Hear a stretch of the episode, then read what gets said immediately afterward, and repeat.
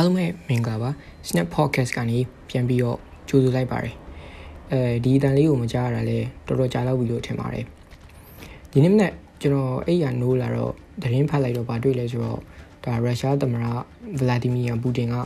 ယူကရိန်းရဲ့ပြည်နယ်နှစ်ခုကိုသူ့ရဲ့တပ်သားတွေကိုဝင်ရောက်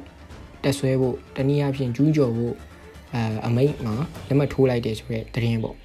ဆိုတော့ဒီသတင်းတက်လာတော့အလုံးကြီးရဲ့အတိုင်း ရုရှားကယူကရိန်းကိုကျူးကျော်လိုက်ရင်အဲတတိယကမ္ဘာစစ်ဖြစ်သွားမလားဒါမှမဟုတ်ဥရောပတိုင်းလုံးမှာစင်မီလွှမ်းသွားမလားဆိုတော့ဒါဒိုလိုဒိုလိုစိုးရိမ်မှုတွေတက်လာတယ်ပေါ့ဆိုတော့ဒီနေ့ podcast မှာကျွန်တော်ကဒါရုရှားကယူကရိန်းကိုဘာကြောင့် invade လုပ်ချင်တယ်လဲကျူးကျော်ချင်တယ်လဲဆိုတာကိုကျွန်တော်နည်းနည်းပြောပြချင်တယ်ဆိုတော့အဓိကအကြောင်းအရာကဒီဘက်နှစ်တင်မှာယူကရိန်းကဒါ NATO လို့ခေါ်တဲ့ဒါဥရောပသမဂ္ဂ EU နိုင်ငံတွေပေါင်းပြီးဖွဲ့ထားတဲ့ကာကွယ်ရေးအဖွဲ့အစည်း လက်အောက်ကိုဝင်ဖို့ကြိုးစားလာတယ်။ဒါကိုရုရှားကစိတ်ပူတယ်။ဘာလို့လဲဆိုတော့ငဘကနေကဒီဆိုဗီယက်ကျွန်တော်တို့1990ကျော်လောက်မှာဆိုဗီယက်ယူနီယံပြိုကွဲသွားတဲ့နောက်မှာရုရှားကသူ့ရဲ့ပါဝါကိုဒီဘက်ခေတ်ဒီမှာပြန်ပြီးတော့စီးရေးရတိုးချဲဖို့လုပ်လာတယ်။ဒါပေမဲ့သူ့ရဲ့အိမ်ကြီးချင်းဒါထားပါတော့ယူကရိန်းတို့ဘယ်လာရုစ်တို့က EU ဘက်ကိုဒါမှမဟုတ် NATO ဘက် NATO အဖွဲ့အစည်းလက်အောက်ကိုဝင်ဖို့ကိစ္စကိုသူကတိတ်ပြီးတော့လက်မခံချင်ဘူး။အဲ့ဒီတော့ပဲသူကအရင်တုန်းက2014လောက်မှာ ဒါအဲ့ဒီအချိန်တုန်းကတော့ယူကရိန်းမှာဒါရုရှားအရေးအလေးပေးတဲ့တမရပြုတ်ကျသွားတယ်အဲ့ဒီအချိန်ပြုတ်ကျသွားတဲ့အချိန်မှာပဲဒါဒီ Crimea ကျွန်းဆွယ်ပေါ့ယူကရိန်းအရှေ့ဘက်မှာရှိတဲ့ဒါ Crimea ကျွန်းဆွယ်ကိုရုရှားဝင်သိမ်းလိုက်တယ်အဲ့ဒီအချိန်တုန်းကတစ်ချိန်အခုတစ်ခေါက်မှလည်းဒါဒါရုရှားကခုနကသူတို့ဝင်သိမ်းထားတဲ့ Donetsk တို့ Luhansk တို့အဲ့ဒီယူကရိန်းရဲ့ဒါ rebel တွေပေါ့တပုံတွေအခြေစိုက်တဲ့ပြည်နယ်တွေကိုအခြေပြုပြီးတော့နောက်ထပ်တစ်ချိန် ယူကရိန်းရဲ့နယ်မြေကိုထပ်တင်ဖို့ကြိုးစားလာတယ်။အရင်တုန်းကတော့ခုနကပြောသွားတဲ့ဒီကျွန်တော်ရုရှားအရေးပေးတဲ့တမန်တော်ပြုတ်ကျပြီးသွားတဲ့နောက်ပိုင်းမှာဒါယူကရိန်းမှာဒါ pollution ကိုတို့တမန်တော်ကြီးတက်လာတယ်။အဲ့ဒီအချိန်တုန်းကလည်းဒါရုရှားနဲ့သူတို့ကအခြေအနေကတင်းမာလိုက်အဲဂျားထဲမှာနိုင်ငံတွေထားပါတော့အမေရိကန်တို့လိုနိုင်ငံတွေကဝင်ပြီးတော့ဖြန့်ဖြေပေးတဲ့အချိန်မှာပျော့ပြောင်းသွားလိုက်တဲ့အခြေအနေကမတည်မငြိမ်ရှိတယ်ပေါ့။ဒီတစ်ခေါက်မှာကျတော့အဲယူကရိန်းကဒါ EU လက်အောက်ကနေပြီးတော့ဒါဥရောပသမဂ္ဂဒီ NATO အဖွဲ့အစည်းပေါ့ဥရောပသမဂ္ဂရဲ့ကာကွယ်ရေးအဖွဲ့အစည်းလက်အောက်ကိုထပ်ပြီးတော့ဝင်ဖို့ကြိုးစားတဲ့အခါမှာဒါရုရှားကယူကရိန်းကို invade လုပ်ဖို့ဖြစ်လာတယ်။ဆိုတော့ပြီးခဲ့တဲ့အပတ်တွေထဲမှာပဲကျွန်တော်တို့ဒါသတင်းတွေမှာတွေ့မှာပေါ့ပူတင်ကသူ့ရဲ့ဒါတသားတိန်ခွဲလောက်ကိုယူကရိန်းနယ်စပ်နဲ့ဒါဘယ်လာရုစ်နယ်စပ်တွေမှာပို့လိုက်တယ်။အဲသူ့အကြောင်းပြချက်ကတော့ဒါဘယ်လာရုစ်နဲ့သူတို့စစ်ရေးလေ့ကျင့်ဖို့ဆိုပြီးတော့အကြောင်းပြတယ်ပေါ့။ ဘယ်လာရုစ်ဆိုတာကလည်းဒါအမှန်တိုင်းပြောရရင်အာဏာရှင်နိုင်ငံတစ်ခုပါပဲအဲကြားတရင်ကြားလိုက်သေးတာတော့မသိဘူးပြဟိုတလောကပဲဒါဘယ်လာရုစ်ကအဲလက်နက်တချို့ကျွန်တော်မြန်မာနိုင်ငံကိုရောက်လာတယ်ဆိုတော့တရင်လည်းကျွန်တော်တို့ဖတ်လိုက်ရပါသေးတယ်ဆိုတော့ဒါထားပါဗျာအဲပြီးတော့ဒီကျွန်တော်တို့အပေါ်မှာပြောသွားတဲ့သူတို့ Crimea ပတ်ဝန်းကျင်မှာရှိတဲ့ Donetsk နဲ့ Luhansk ပြည်နယ်တွေမှာဒါ Ukraine ယူကရိန်းနဲ့မှာရှိတဲ့ဒါရုရှားအားပေးတဲ့တပုံကြီးရှိတဲ့နေရာမှာလည်းသူတို့ကဒါရုရှားစစ်သား4000ကျော်အဲ့ဒီနေရာမှာထပ်ပြီးတော့ နေရာယူထားတယ်ပေါ့ဆိုလိုချင်တာကသူတို့ကစစ်ကိုပြင်ဆင်ပြီးသွားပြီဘယ်ချိန်ထားတိုင်မလဲဆိုတော့ဒါပြင်ဆင်ထားတဲ့ပုံစံမျိုးပေါ့ဆိုတော့အမှန်တိုင်းပြောရရင်ဥရောပသမဂ္ဂမှာ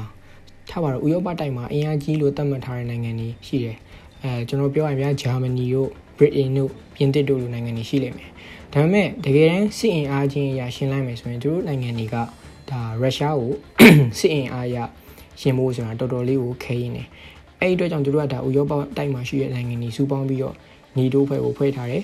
ဒါရှင်းရှင်းပြောရတော့ကျွန်တော်မြန်မာလိုနားလည်အောင်ပြောရင်ကာကွယ်ရေးအဖွဲ့တပုံမျိုးပဲအဲ့နောက်မှာခုနပြောသွားတဲ့ဒီတပ်သားတွေကိုနေဆက်မှာပို့လိုက်တယ်စစ်ဖယ်ချင်းထားပြမလဲမသိတဲ့အခြေအနေမှာဒါနိုင်ငံတွေကခုနပြောသွားတဲ့ဂျာမနီတို့ပြင်သစ်တို့နိုင်ငံတွေအပြင်ဒါကျွန်တော်တို့အင်အားကြီးစူပါပါအမေရိကန်ကလည်းပါလာတယ်ဆိုတော့ဒီရက်ပိုင်းမှာပဲဒါပူတင်နဲ့တို့ဆွေးနွေးကြတယ်ပေါ့ ဂျာမနီအဓိပတိရောဒါပြင်သစ်သမ္မတရောဂျိုးဘိုင်ဒန်တို့ရောဒါသွားပြီးတော့ဆွေးနွေးကြတယ်အဲဒါပေမဲ့လည်းဒါကောင်းမွန်တဲ့ result တော့ထွက်မလာဘူးပေါ့ဆိုလိုချင်တာကရုရှားကနောက်တစ်ခုကဘာယူဆထားလဲဆိုတော့ယူကရိန်းဆိုတာကသူတို့ရဲ့ငကူကနေကမူလပိုင်နေပေါ့ထားပါယူကရိန်းကငကူကနေကရုရှားရဲ့ပိုင်နေဆိုပြီးတော့သူကအမြဲလိုလိုယူဆထားတယ်ဒါဆိုဗီယက်ပြည်အောင်ယူကွဲသွားတဲ့နောက်မှာယူကရိန်းနဲ့ယူယူဂိုစလာဗီးယားအဲယူဂိုစလာဗီးယားနေမှာဒါခရိုအေးရှားအဲ့လိုမျိုးနိုင်ငံတွေအသီးသီးကွဲသွားတယ်ဗျာ အဲ့ကနေကရုရှားကဒါဒီနေမြေတွေကသူတို့ငကိုကနေကပိုင်ခဲ့တဲ့နေမြေဆိုပြီးတော့အဲကျွန်တော်တို့အရေးစကားနဲ့ပြောရရင်တော့နည်းနည်းဂန်းကျဲခြင်းနေပေါ့ဆိုတော့ထုံးစံတိုင်းဒီစစ်စစ်ပွဲတပွဲစတော့မယ်ဆိုတဲ့အခါမှာဒါဆုံးရှုံးမှုတွေအများကြီးရှိလာနိုင်တယ်အခက်မသိရင်ဒါဥရောပတိုင်းလုံးကစင်မီပြန့်သွားပြီးတော့အဲ့ဒီကနေတစ်ဆင့်ဒါနောက်ထပ်ကဘာစစ်တစ်ချိန်ထပ်ဖြစ်လာနိုင်တယ်လို့လည်းဒါနိုင်ငံရေးသုံးသပ်တဲ့သူတွေကလည်းပြောကြတယ်အဲကျွန်တော်တို့ရဲ့ UN ကလည်းထုံးစံတိုင်းစိုးရိမ်ပူပန်ပါတယ်ပေါ့စစ်ဖြစ်လာတော့ဘယ်နေရာမှာမှဘယ်သူတော့မှမကောင်းဘူးပေါ့ဆိုတော့အရေးယူမှုအနေနဲ့တော့ထုံးစံတိုင်းဆန်ရှင်ပေါ့ဗျာဒီဘက်ခေတ်မှာကစစ်တိုက်တဲ့အခါမှာစီရေးအရာပြင်စီးပွားရေးအရာပိတ်ဆို့တာလည်းတကယ်ပြောရရင်တော်တော်ထိရောက်ပါတယ်ဆိုတော့ဂျိုးဘိုင်နယ်အဲ့ဒီခုနဗလာဒီမီယာပူတင်ကရုရှားတပ်တွေကိုယူကရိန်းကိုကျူးကျော်ဖို့ invade လုပ်ဖို့လက်မှတ်ထိုးပြီးသွားတဲ့အချိန်မှာပဲဂျိုးဘိုင်တန်ကလည်းဒါရုရှားနိုင်ငံမှာရှိတဲ့ အဲစီးပွားရေးလုပ်ငန်းရှင်တွေဒါအစိုးရနဲ့ပတ်သက်တဲ့လူတွေအဲပြီးတော့အဲရှင်းရှင်းပြောရရင်တော့ crony တွေကိုဒါ sanction လုပ်ဖို့သူ paper တစ်ခုမှလက်မှတ်ထိုးခဲ့တယ်ရုရှားကအမှန်တမ်းပြောရင်သူတို့ရဲ့အဓိကစီးပွားရေးလုပ်ငန်းက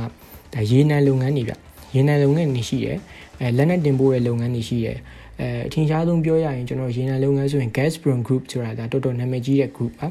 အဲပြီးတော့နောက်ထပ်ကျွန်တော်လူတီများရတဲ့ဆိုရင်ဒါ ဘလုံးပွဲကြည့်ရလို့ဆိုရင်တော့သိလိမ့်မယ်ဒါ Chelsea အသင်းကဒါအသင်းပိုင်ရှင် Roman Abramovich ပေါ့သူတို့လည်းဒါ sanction တွေအထိရဲ့အတွက်ဒါသူ့အသင်း Chelsea အသင်းကိုအင်္ဂလန်ထိသွားအပ်ပေးလို့မရဘူး visa ပိတ်ခံရတယ်အဲ့ဒီအတွက်သူနောက်ပိုင်းမှာ Israel နဲ့ Portuguese နှစ်နိုင်ငံ US citizen ပေါ့နှစ်နိုင်ငံနိုင်ငံသားဖြစ်ရှောက်ပြီးမှဒါ sanction တွေထိတာကိုသူရှောင်ဖို့လုပ်တယ်ပေါ့အခုဒီချိန်မှာလည်းဒါ American ကရုရှားအစိုးရနဲ့ပတ်သက်နေတဲ့ရုရှားအစိုးရကနောက်ခံပေးထားတဲ့ဒါရေနံလုပ်ငန်းတွေ ရုရှားဘဏ်လုပ်ငန်းတွေပြီးတော့သူတို့ ਨੇ နီးစပ်ရာအတိုင်းဝိုင်းတွေကိုဒါ